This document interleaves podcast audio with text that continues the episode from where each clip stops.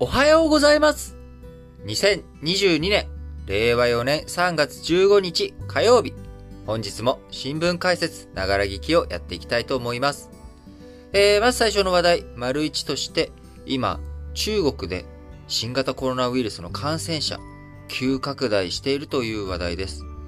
えー、もともと、中国、あのーまあ、2020年にね、最初に新型コロナというところで、えー武漢とか、いろんなところでの都市、ロックダウン、都市封鎖などをして、えーいました。えー最初にね、新型コロナあ蔓延していったのは中国だったわけですけれども、いち早くロックダウンなどの政策が功を奏し、ゼロコロナ政策、えー徹底していくことが進んでいきました。PCR 検査とかね、あのーもう総動員して、えー徹底的に、えー新型コロナの感染者封じ込めていくとという対策を繰り広げていました。その結果ですね、中国本土の新規感染者数、海外からの入国者や無症状を含み、1日あたり、香港、マカオを除く数字というものは、だいたい500人未満に、封じ込めることができた。10億人ね、人口がいる中、500人に、抑え込むということがね、できてきてたわけですが、ここに来て、急増しております。えー中国の国家衛生健康委員会、えーこちらによりますと、香港、マカオを除いた中国本土の12日の感染者、えーこちら3393人と比較できる2020年3月末以降で最多という数字になりました。えー13日も2343人と過去2番目に多い数字、こちらがね、記録されているということで、えー中国当局、感染対策を強めているということになっています。えー中国南方のですね、あの、広州、えー中国、まあ、第三の都市どこなんだと言われると、まあ、上海とかね、北京とか、あこの辺が非常に大きい、みんなの知っている、えー中国の都市といったら、まあ、北京、首都の北京、えーそして経済の中心地である上海。まあ、この二つ。まあ、この続き、引き続いて第三の都市ってどこなんだっていうと、えーなかなか、あこう悩ましいところがありますけれども、えーその第三の都市の一つとも言える、えーまあ、香港に近い、どちらかというと香港に近い広州市。えーまあ、香港から距離あるんですけどね。で、この広州市と香港の間に、まあ、仏山っていう都市があったりとか、トンガン、えー東京の塔に、えー、完成の間の上に草冠をつけたトンガンっていう、東岸っていうね、えーところとか。まあ、この辺り一帯というものは、深センとか、香港とか、まあ、こういった中国の経済の最先端の領域の場所があるので、えー各日本、日系メーカーも含めた外資系企業の進出、工場とかがね、そういったものがたくさんある地帯になっておりますが、こちらのトンガン市においては、えー3月14日から交通機関運休となり、多くの飲食店が休業しました。えーこちらの対応20日まで実施するということで、えー工場の停止までは直接求めていませんが、えー交通機関がね、運休してしまっているがゆえに従業員が出社できない例も出ているということです。えー新鮮市も同じく14日から20日に事実上の都市封鎖を実施しております。えー企業、原則在宅勤務を求められており、どうしても街を出る必要がある場合、えー新鮮市から出る場合には、24時間以内の PCR 検査の陰性証明書が必要となるということで、えーまるで海外旅行にね、都市を越えて、えー新鮮市の外に出るっていうことに対して、まるで海外旅行のような対応、措置をしているというような、まあ、こういった都市封鎖を実施しているということです。えー今ね、南の方の広州市一帯の話、そっちの方だけが、あ中国今増えているのかどうなんだっていう話に思われるかもしれませんが、えー旧、まあちょっとね、あえて旧満州っていう言い方しますけれども、中国東北部、えー東北三省の中の一つ、そしてそこでも、あの、旧満州の首都でもあった、えー長春市、えー長い春って書くところですね。えーこちらでもですね、えー車産業集まっている都市ですけれども、えー特別な事情がない限り街を出られないということで、えー2020年1月から4月に都市封鎖が行われた湖北省ウーハン、えー武漢市に次ぐ厳しい制限となっているということです。こういったね、あの、産業の集積地、工場が集まっている都市部だけでなく、上海市や北京市などでも感染が広がっており、感染者の出た建物は軒並み封鎖されるということになっております。上海市では12日から小中学校や塾などの授業、対面からオンラインに切り替わったということになっており、企業にも影響が出ております。本杯、えー、アメリカグーグルやあアメリカアップルのスマートフォンなどを手掛ける新鮮工場の稼働一時停止。え、当社14日に、えー、中国に他の工場もあるため生産ラインの調整を行い影響を最小限に抑えると声明を出しております。えー、日本のね、成功エプソえー、こちらも14日から20日、プリンターなどを生産する2工場を止めており、えー、長春市の方ではトヨタが14日から、えー、中国国有自動車大手、中国第一、えー、汽車、あ汽車、えー、集団との合弁工場を一時停止というようなことになっており、えー、多くの企業、生産停止の影響が出てきてはおります。えとはいえね、1週間あ止まるだけということもあり、影響限定的というふうに言われておりますが、えー、今ね、えー、新規感染者数増えている状況の中、あ本当に1週間で、えー、都市封鎖が止まるのか、どうなのかというところが非常に注目されるところであります。えこういった状況の中、えー、企業、取引先への、ね、支援に動いているということになっており、まあ、全体での調整、えー、在庫の管理とか、まあ、こういったところでのいろんな手助けをしていこうという動きになっております。えー、新型コロナのね、影響、中国における新型コロナの影響だけでなく、ウクライナ危機、えー、こういった問題も受けてですね、えー、世界各国で、えー、いろんなサプライチェーンのところでの目詰まり、こちらが懸念されているという状態になっておりますが、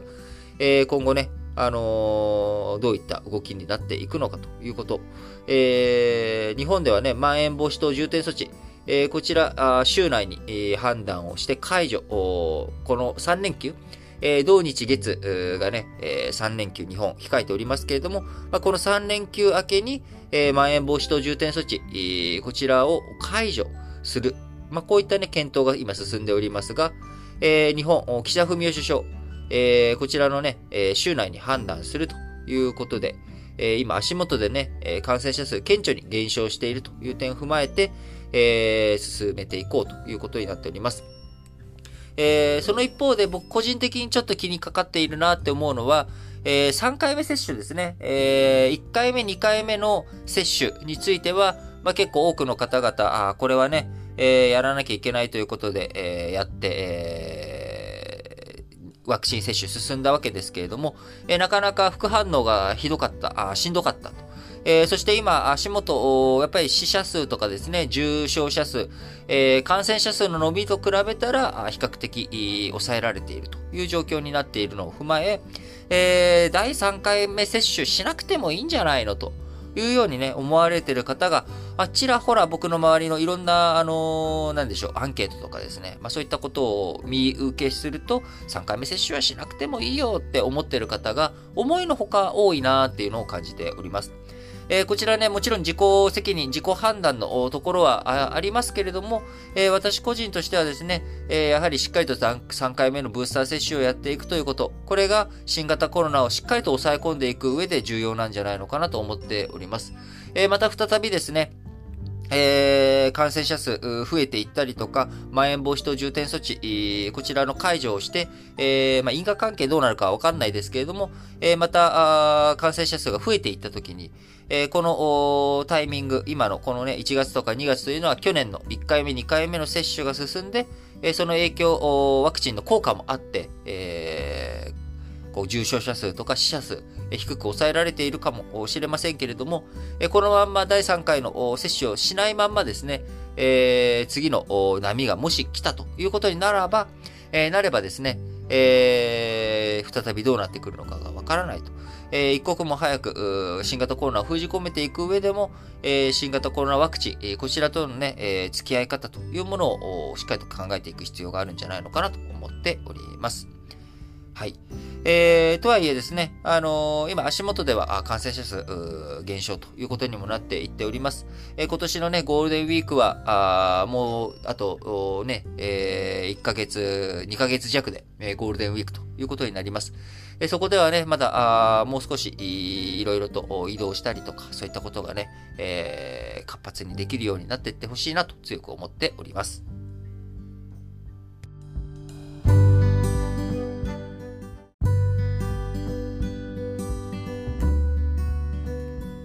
はい。続いて、丸2の話題としまして、えー円安進んでおります。えー昨日14日の外国為替市場、円がタイドルで下落し、一時1ドル118円台をつけました。えー118円台になるのは2017年1月以来、えー5年2ヶ月ぶりのこととなりました。えー今週ね、アメリカ連邦準備理事会、FRB、アメリカの中央銀行ですけれども、こちらの政策金融決定会合である FOMC、こちらが今週開かれます。これまでね、この3月で利上げするぞということはね、ずっと言い続けてきており、直近においても FRB のパウエル議長、0.25%利上げをするというふうな発言を議会で、しております。こういった状況の中、利上げ、決まっていく、決める見通しが高まっていくと。よりね、その確実性が高まってきているということ。その一方で、今週同じく、日銀の方でもですね、金融政策決定外交あるわけですが、日本、ガソリン価格とか、いろんなものの値段上がってきてはいるんだけれども、インフレの波、欧米各国と比べると、まだまだ低い水準にあるということから、日銀大規模な金融緩和続けていくという見通し、こちらになっております。アメリカの金利は上がっていく。その一方、日本の金利は上がらない。その結果、日本とアメリカの金利差、こちらがね、拡大していく。同じドル、同じ円、こちらね、例えば1ドル100円だったとして、1年後に、えー1ドルの方だと仮に2%金利がつくとしたら、1.02ドルになるわけですよね。ところが、円でそのまま100円持っておくと、1年後は、えー金利がつかないので100円のまんまだということになっていく。えーそうすると、ドルを持っといた方がお得やないかということになってしまうので、えードルの方が人気が高まっているということで、円売りドル買いが膨らんだと見られております。えーまた、14日のアメリカ債券市場、えー5年債、5年のね、利回りが2019年5月以来、2年10ヶ月ぶりに2%台に上昇するなど、えー確かに、えー金利差意識したね、えー動きというものが高まってきているということです。えー一方、原油価格、えーこちらについてね、えー一瞬、あの、UAE が増産するぜ、えーそして、えー OPEC プラスのメンバーに対しても増産やってこうぜっていう風なメッセージ出すぜと。俺が動いて頑張るぜって言ってたわけですけれども、えそれに対して、えー OPEC プラスの他の国々とか、うん、いやそんなこと言われても、えー増産って言われてもですね、なかなか、こう、増やすの難しいっすよっていう、まあ、こんな感じになってしまって、え先週末原油価格下がったんですけれども、えー週明け月曜日、原油価格また上がってきているというような状況になっております。えその結果、原油価格の上昇、実10枚、えー原油価格が高くなれば、日本、エネルギー輸入している国ですから、円を売ってドルを調達しないと原油を購入することができない。えーその原油価格自体がドルベースで高くなっていくと、日本は円を売ってドルを調達しなきゃいけないっていうことになるので、えーそうなってくると、やっぱり、えー円安方向に進んでいってしまう。円の価値、円の人気が下がっていってしまうということですね。え金利面でも下がって、えその円の魅力が下がってしまっている。えさらに、え実際に物の売り買い、円で買いたいものがたくさんありますか？ドルで買いたいものがたくさんありますか？どっちの方が大きいですか？っていうと、今はエネルギー価格とかが高くなってしまって、えードルで買いたいものの方が多いということになってしまっているので、円を売ってドルを調達しな。円安圧力が意識されているということになります。その他、ウクライナ情勢。えこちらもね、不透明感から、あ基軸通貨、あいろんなね、え貿易の要だったりとか、あるいは利払いとかに使われている、いろんなね、債務をドル建てで、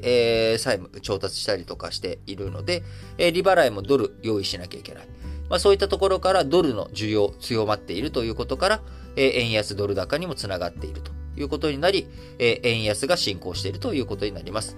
えー、昨日のね、今週の相場、あ市況がどうなるかっていう僕の予想を、早速外れたわけですよね。あのー、僕、円高にちょっと触れるんじゃないかな、みたいなことを言ったわけですけれども、えー、結果ですね、あの、原油も逆の動き。え金利については、あ僕は落ち着くんじゃないのと。えー、もうこれでね、深くて、えー、何パーセント上がるのっていうのが見えてなかったもの。まあ、市場っていうのはもう基本的に織り込んでいるから、その織り込んでいる部分を含めて、えー、この後ね、あのー、実際に FOMC で、えー、何パーセント上げるよってことが決まれば、あ見える化されるとみんな、あ、じゃあこうなったからっていう風にして落ち着いた動きになるんじゃないかという風に見通していたわけですが、えー、月曜日、昨日時点ではね、あのー、円安がさらに大きく進行したということになっております。えー、もともと2月末、円相場、タイドルで115円前後で推移していたんですけれども、えこの2週間で3円ほど円安が進んだということになっております。え日経新聞の記事に、記事では円買い材料は少なく、しばらく円の下落基調が続くとの見方も増えつつあるというコメントを載せておりますけれども、いやその中でですね、僕は、やっぱり円高に触れ戻るんじゃないのかなっていう気がしています。えー、その円高にじゃあなるとしたら何が大きいかなっていうと、やっぱり一つは金利政策ですね。こちらの見通しがしっかりと立っていくこと。これだと思います。えー、パウエル議長、いろんなね、ところで、あの、インフレ退治と金利のね、コントロール、え、この辺について一生懸命、え、メッセージの発出しておりますけれども、なんかまあちょっと、うまくない感じになってしまってますよね。えー、なので、え、そのあたりが不安定、え、不安感を高めてしまっているということになると思いますが、え、今回の FOMC3 月でのメッセージ、え、こちらのメッセージの内容次第によっては、あ金利が、アメリカの金利が高くなっていく方向性とか、まあ、このあたり一旦、えー、落ち着いていくんじゃないのかなというふうに見ておりますが、えー、まあ、これもね、パウエル議長がどんなメッセージを出すのか、それ次第というところはあります。で、もう一つが、えー、やはりウクライナ情勢ですね。えー、先行きの不透明感というものを、これはやっぱウクライナ情勢がどうなるかわからないということです。今、えー、停戦合意に向けたあオンラインでの協議続いております。えー、全然先行きわかりませんけれども、え、急転直下、あこちらがね、え、停戦、え、合意がなされるというようなことが出てくると、えー、原油価格とかですね、あるいは、あその、先行きの不透明感が落ち着いていくということで、えー、ドルをみんながね、買い集めようという動きが少し落ち着いていくんじゃないのかなというふうにも見ております。えー、なので、すべてはね、あの、ウクライナ情勢とインフレ、えー、こちらがどうなっていくのか、えー、世界のね、サプライチェーンがどうなっていくのかというところ、えー、混迷の状態ではあるんですけれども、一個一個因数分解していくと、あの、まあ、見えてくるものもあるのかなと。えー、ただ、その何が、あ今、経益を動かしていく。あるいは、経済とかね、えー、円とかドルとか株とか、えー、何が動かしていく要素。要因っていうものは因数分解したらね、出てくるんですけれども、あの、ウクライナ情勢だったりとか、あ半導体の不足だったりとか、新型コロナ、丸1でね、話をした中国を中心とした今、新型コロナの影響とか、まあ、あの、サプライチェーンの運輸網、物流網の障害の解消とか、いろんなあのー、因数分解していくと構造的なものっていうのは出てくるわけなんですけれども、じゃあそれがこの先どうなっていくのかというところについてはですね、えー、不確定要素がたくさんあって、えー、結局どっちに行くのかわからないということではあるんですけれども、一個一個因数分解しておくことによって、頭の整理をね、えー、事前にしておくってことが僕は大切だと思います。その上で、あ、ここがずれちゃったから、あ、自分の見通し予想と違った動きをしちゃったのね、ということ。まあ、これをね、冷静に見極めていく、考えていくっていうことが、あ重要なんじゃないのかな、というふうに思っています。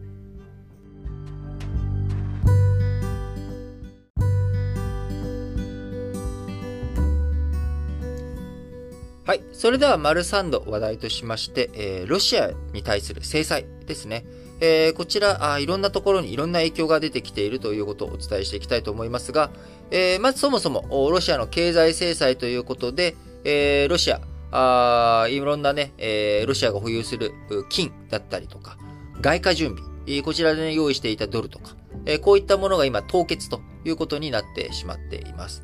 えー、またあ、いろんなね、えー、銀行から締め、えー、銀行のね、決済網とかから締め出されてしまっているということで、アメリカ、ヨーロッパなどからの経済制裁を受けているロシア。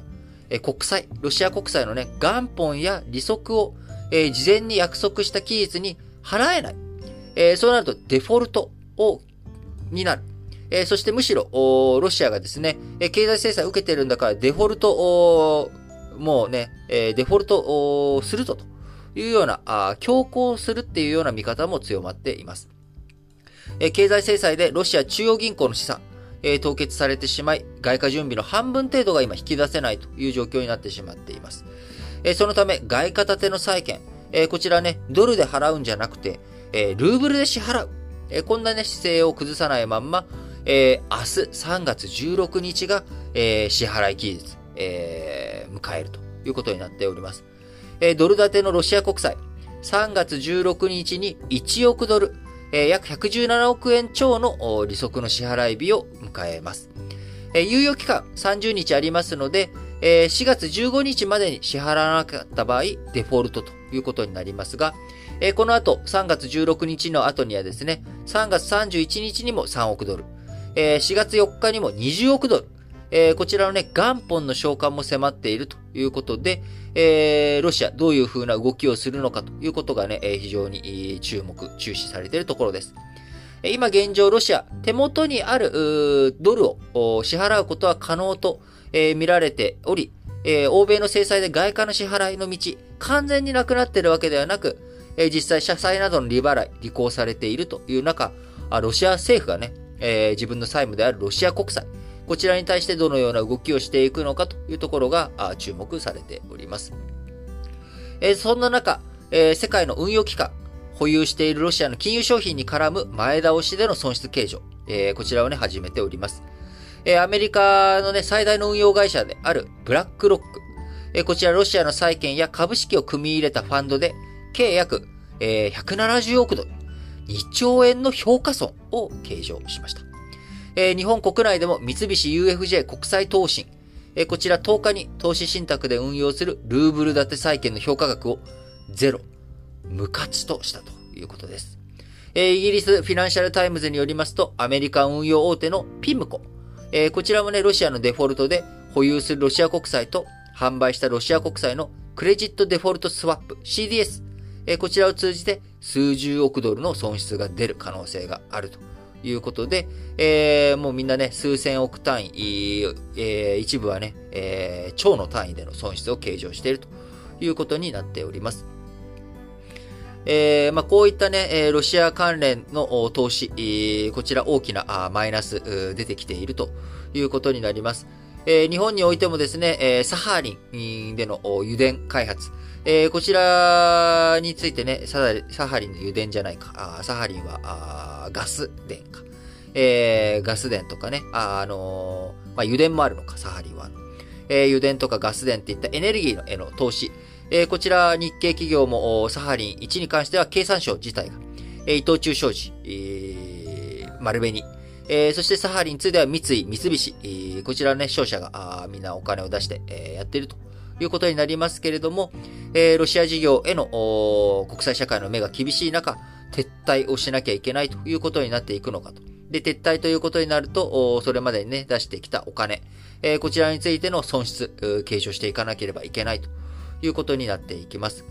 えー、いろんなところでね、いろんな影響が、これからますます深刻に出てくるというふうに思われますが、えー、さらにですね、えー、アメリカ、えー、中国と14日にウクライナに侵攻したロシアへの対応をめぐる交換協議、こちらをね、ローマで開きました。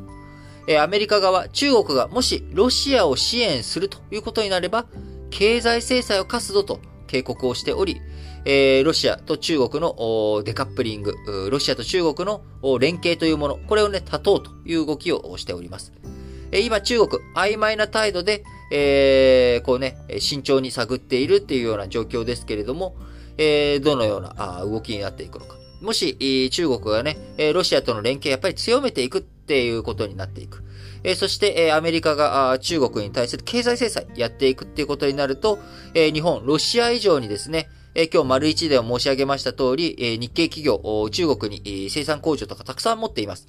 えこういったところの動き、どうしていくのか。本当に中国本土から全撤退、例えばね、日本がするっていうような動きえー、世界がなっていった時に、ロシアと同じようなことができるのかと。いうと、これはもう日本経済大混乱になってしまうというわけです。えー、まあ、そういったこともね、先々、ロシアの動きだけじゃなくて、他の国々も含めて海外進出しているところがどうなっていくのか、えー、日本の国際展開、えー、こちらのね、リスクをしっかりといろいろ検討していかなければいけないと。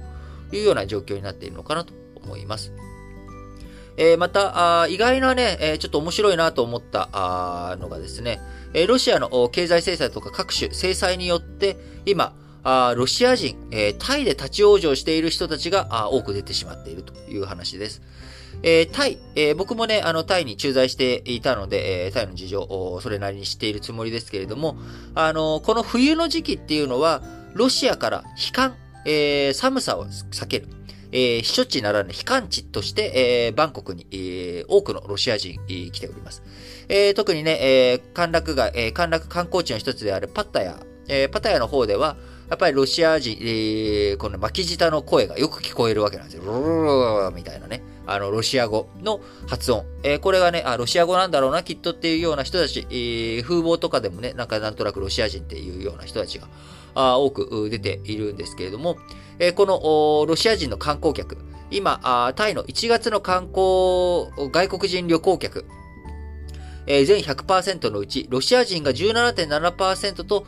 最大のパイを占めているんですが、観光客数千人が今帰国できず立ち往生しているという状況です。ウクライナ侵攻によりロシアを発着する国際線の多く、運行を停止したり、あるいはクレジットカードの決済停止措置、えこちらによってね、滞在費の支払いも困難になり、えタイで立ち往生というような状況になってしまっております。えタイ政府、まあ、こういった状況の中、あロシア人のビザの延長を認めるほか、宿泊場所の提供などの対応策を検討しているということで、えー、タイ政府観光庁のユタサック長官、えー、ちょっと前ですけれども、7日、ロシア人とウクライナ人約7000人が立ち往生していると、えー、明らかにし、えー、大半がリゾート地のプーケットやサムイ島、こちらにね、滞在中ということです。えー、ロシア軍のウクライナ侵攻後、欧州各国の航空会社、相次いでロシア路線を停止し、ウクライナも旅客便の発着ができない状況が続いていることから、まあ、こういったことになってしまっているということです。はい。その他、あロシアに対する制裁としてね、娯楽でも孤立が深まっているということで、えー、映画、ディズニーやソニーグループ、新作の劇場公開を中止したり、えー、音楽動画ではネットフリックスやディスカバリー、チャンネル、えー、こういったところが動画の配信を停止したり、えー、Spotify、政府系メディアのコンテンツをすべて削除、えー、芸術でもイギリスやスペインでのポリショイバレーの公演が中止されたりとか、えー、スポーツでもサッカーなどのスポーツゲームから代表チームが除外されるなど、えー、様々な影響が出てきております。えー、こういった影響を踏まえてですね、国際社会どういうふうになっていくのか、あしっかりと引き続き注注目がね、え、必要な分野になっていくのかなというふうに思います。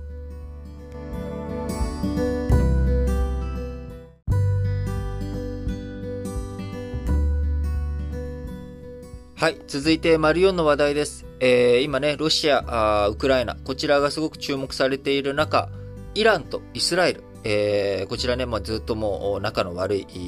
二国間関係ですけれども、えー、イランとイスラエルの対立、こちらも加熱しているというお話です。えー、13日、えー、イラン革命防衛隊、イラクのクルド人自治区にあるイスラエルの戦略拠点、こちらをミサイルで攻撃したと発表しました。え、今ですね、あの、シリア、イラク、この辺り一帯というものは、あ2011年のシリア内戦、えー、まあもちろん遡って2003年のね、イラク戦争開始以降、えー、まあシリアとかイラク、この辺り中東の地域というものは非常に紛争、内戦、えー、こういった状況、状態となってしまっています。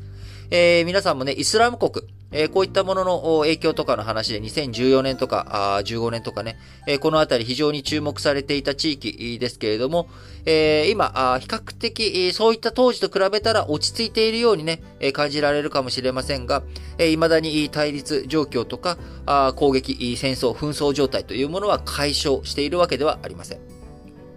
で、えー、その紛争状態になっているところに、イスラエルやイラン、えそういった勢力が入り込んで、えいろんな戦略拠点を作っているというのが、今、中東の情勢、え状況の、ま概要、概略というところなんですが、えイスラエルの戦略拠点、えこちらね、イラクのクルド人自治区の中にイスラエルが戦略拠点を設けているんですが、設けているとして、えごめんなさい、ちょっとね、正確に言うと、設けているとして、えイラン、えそちらにミサイルで攻撃をしたと発表しました。えシリア国内、え逆にね、シリアの国内に、イラン軍の施設、えー、があるということで、イスラエルがそこに空爆を仕掛けておりました。えそれに対する報復とみられ、え今、イラン、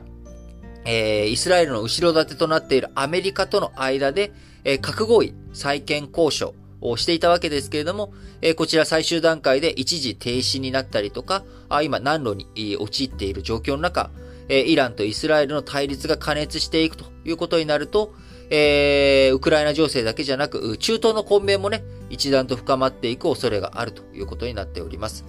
えー、我々第二次世界大戦後、世界がね、あの、戦争をなくなったっていうように一部、我々日本からするとね、感じられてしまう側面あるかもしれませんけれども、えー、世界第二次世界大戦後もず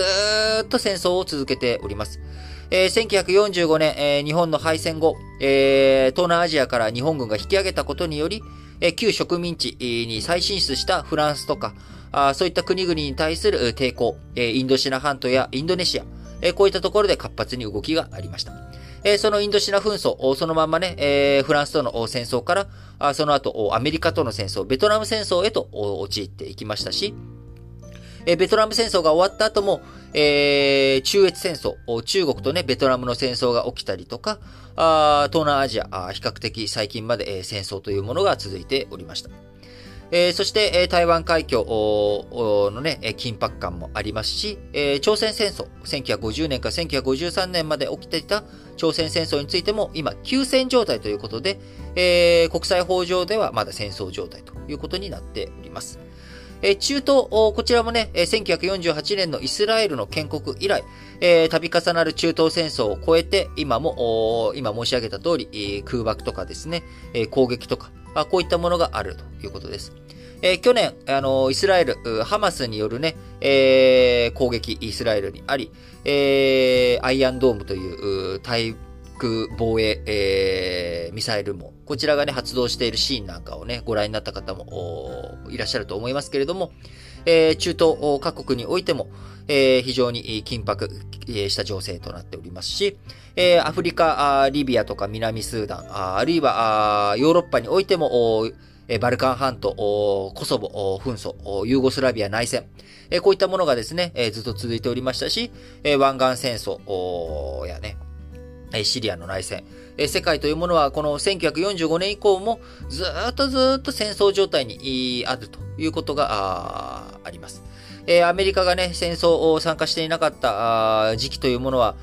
この戦後70年の中で7年ぐらいしかなかったんじゃないかっていうようなね、言われ方もしたりとかしておりますけれども、非常に世界、安めいた状況というものは、ウクライナ以外についてもですね、改めて不透明感が高まっているという情勢、近いのかなというふうに思っております。えー、イスラエルによるイランへのサイバー攻撃とか、要人暗殺、えー、イラン系とみられる無人機による領空侵犯などを通じ、えー、イスラエルとイラン、両国はグレーゾーンの戦争を戦ってきたと。あからさまにね、戦争っていうことじゃないんだけれども、お互い、まあなんだろう、えー、攻撃はしていると。こ まあ、これも事実上戦争状態と言ってもいいんじゃないかなって個人的には思うんですが、あまあ、国際社会でね、それ戦争というふうに認めてしまうと、いろいろと、えー、支援がしづらくなるっていうね、これもまた本末転倒な気はするんですけどね、えー、そういったことから、あのー、敵味方がはっきりした。イスラエルにね、えー、武器をアメリカとか提供したりとかしてますけれども、えー、イスラエルとイランが戦争っていうことになってしまうと、あの、イスラエルに武器を供与しているアメリカはイスラエルの味方ということになってしまう。ということは、イスラエルとイランが戦争していて、イスラエルの味方にアメリカがなっているということは、アメリカはイスラエルと一緒にイランと戦争しているっていうことになっちゃう。えー、そうなってしまうと、いろいろとね、えー、ややこしさがより深まってしまうので、あくまでもグレーゾーン、戦争じゃないんだけど、みたいな体をやらなきゃいけない。えー、そうなんですよね。えー、ウクライナについてもですね、一応、あの、プーチンの言いっぷりでは戦争ではないっていうね、えー、こういったあ作戦だっていうふうに言ったりとかしているっていうのも、まあそういった背景があると。えー、なので戦争の定義って一体何なんだ？えー、戦争へ布告があるからなのかと。え、実態で見るべきなのかとかね、いろいろと難しいところありますが、あ世界というものはですね、非常に戦争というものが、これが続いており、えー、なくなっていないという状況です。えー、日本においてもですね、いつ我々も戦火に、こう巻き込まれるということ、えー、ね、こちら、可能性としては否定はできません。えー、中国、えー、北朝鮮、えー、ロシアと、えー、日本とね、えー、対立するようなあ国々、これとね、えー、向き合って、えー、いるわけですから、あこの今国会でも、やっぱり安全保障について、えー、しっかりと考えを深めていってほしいと思いますし、えー、世界、えー、とどう向き合っていくのか、あ日本一国だけでね、平和っていうのを守ることはできない。え他の国々とどう連携していきながら、あ日本、自分たちの国の安全保障を守っていくのか、しっかりとね、検討を進めていってほしいなと強く強く思います。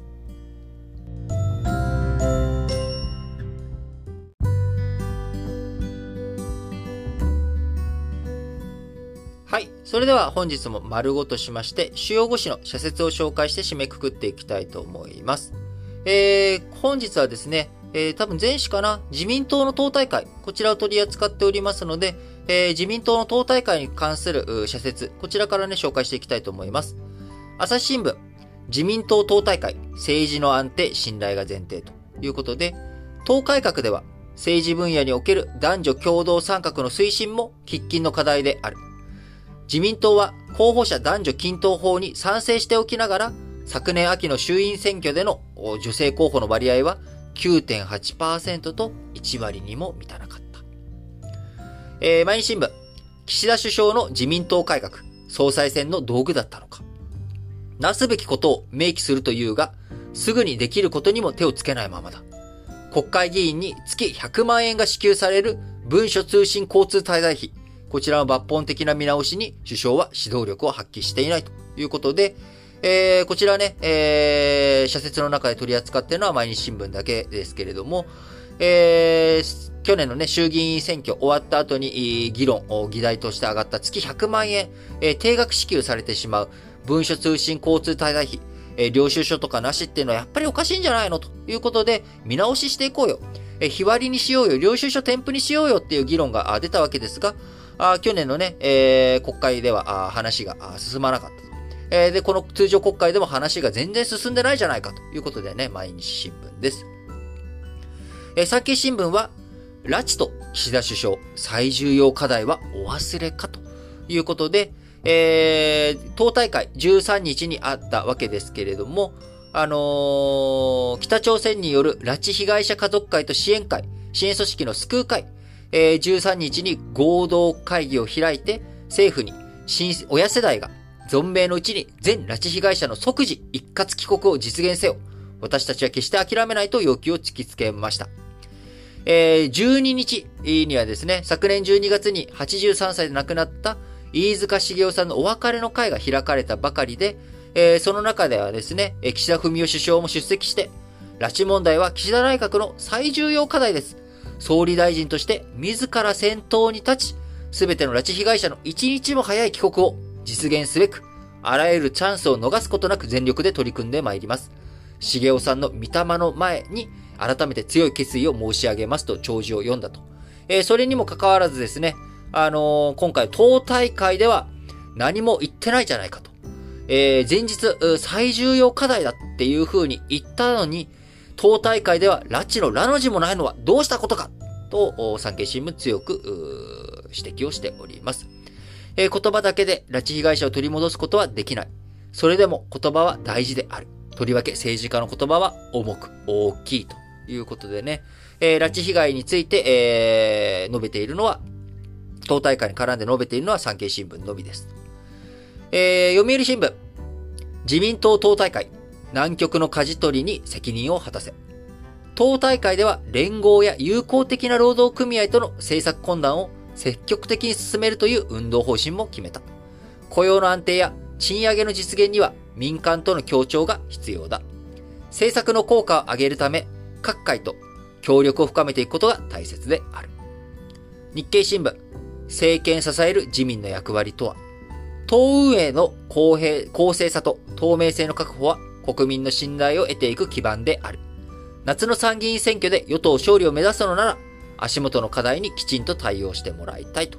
いうことでね、えー、おととい、日曜日にありましたあ自民党党大会について、えー、各紙、すべての新聞紙、主要5紙でね、社説、社説展開しております。やっぱりね、こういうふうに同じ話題であっても、えー、各新聞紙で取り上げ方とかね、えー、論調が違うということありますので、えー、ぜひ、社説については、え、各新聞紙、えー、自分たちの、一番伝えたい主張だということで、えー、無料で全ての新聞紙、えー、読むことができるようになっておりますので、え、私のツイッターアカウントとか、ノートの記事で、え、このね、え、社説の各リンク貼っておりますので、ぜひ時間がある方は、あの、各紙、え、読んでみると、あの、ああ、こういう見方あるんだな、こんな話があるんだなって、あ、えーっていう風に立体的に物事、ニュース見ていく上でも、各新聞紙読み比べていくっていうのはね、非常に、え、参考になることだと思います。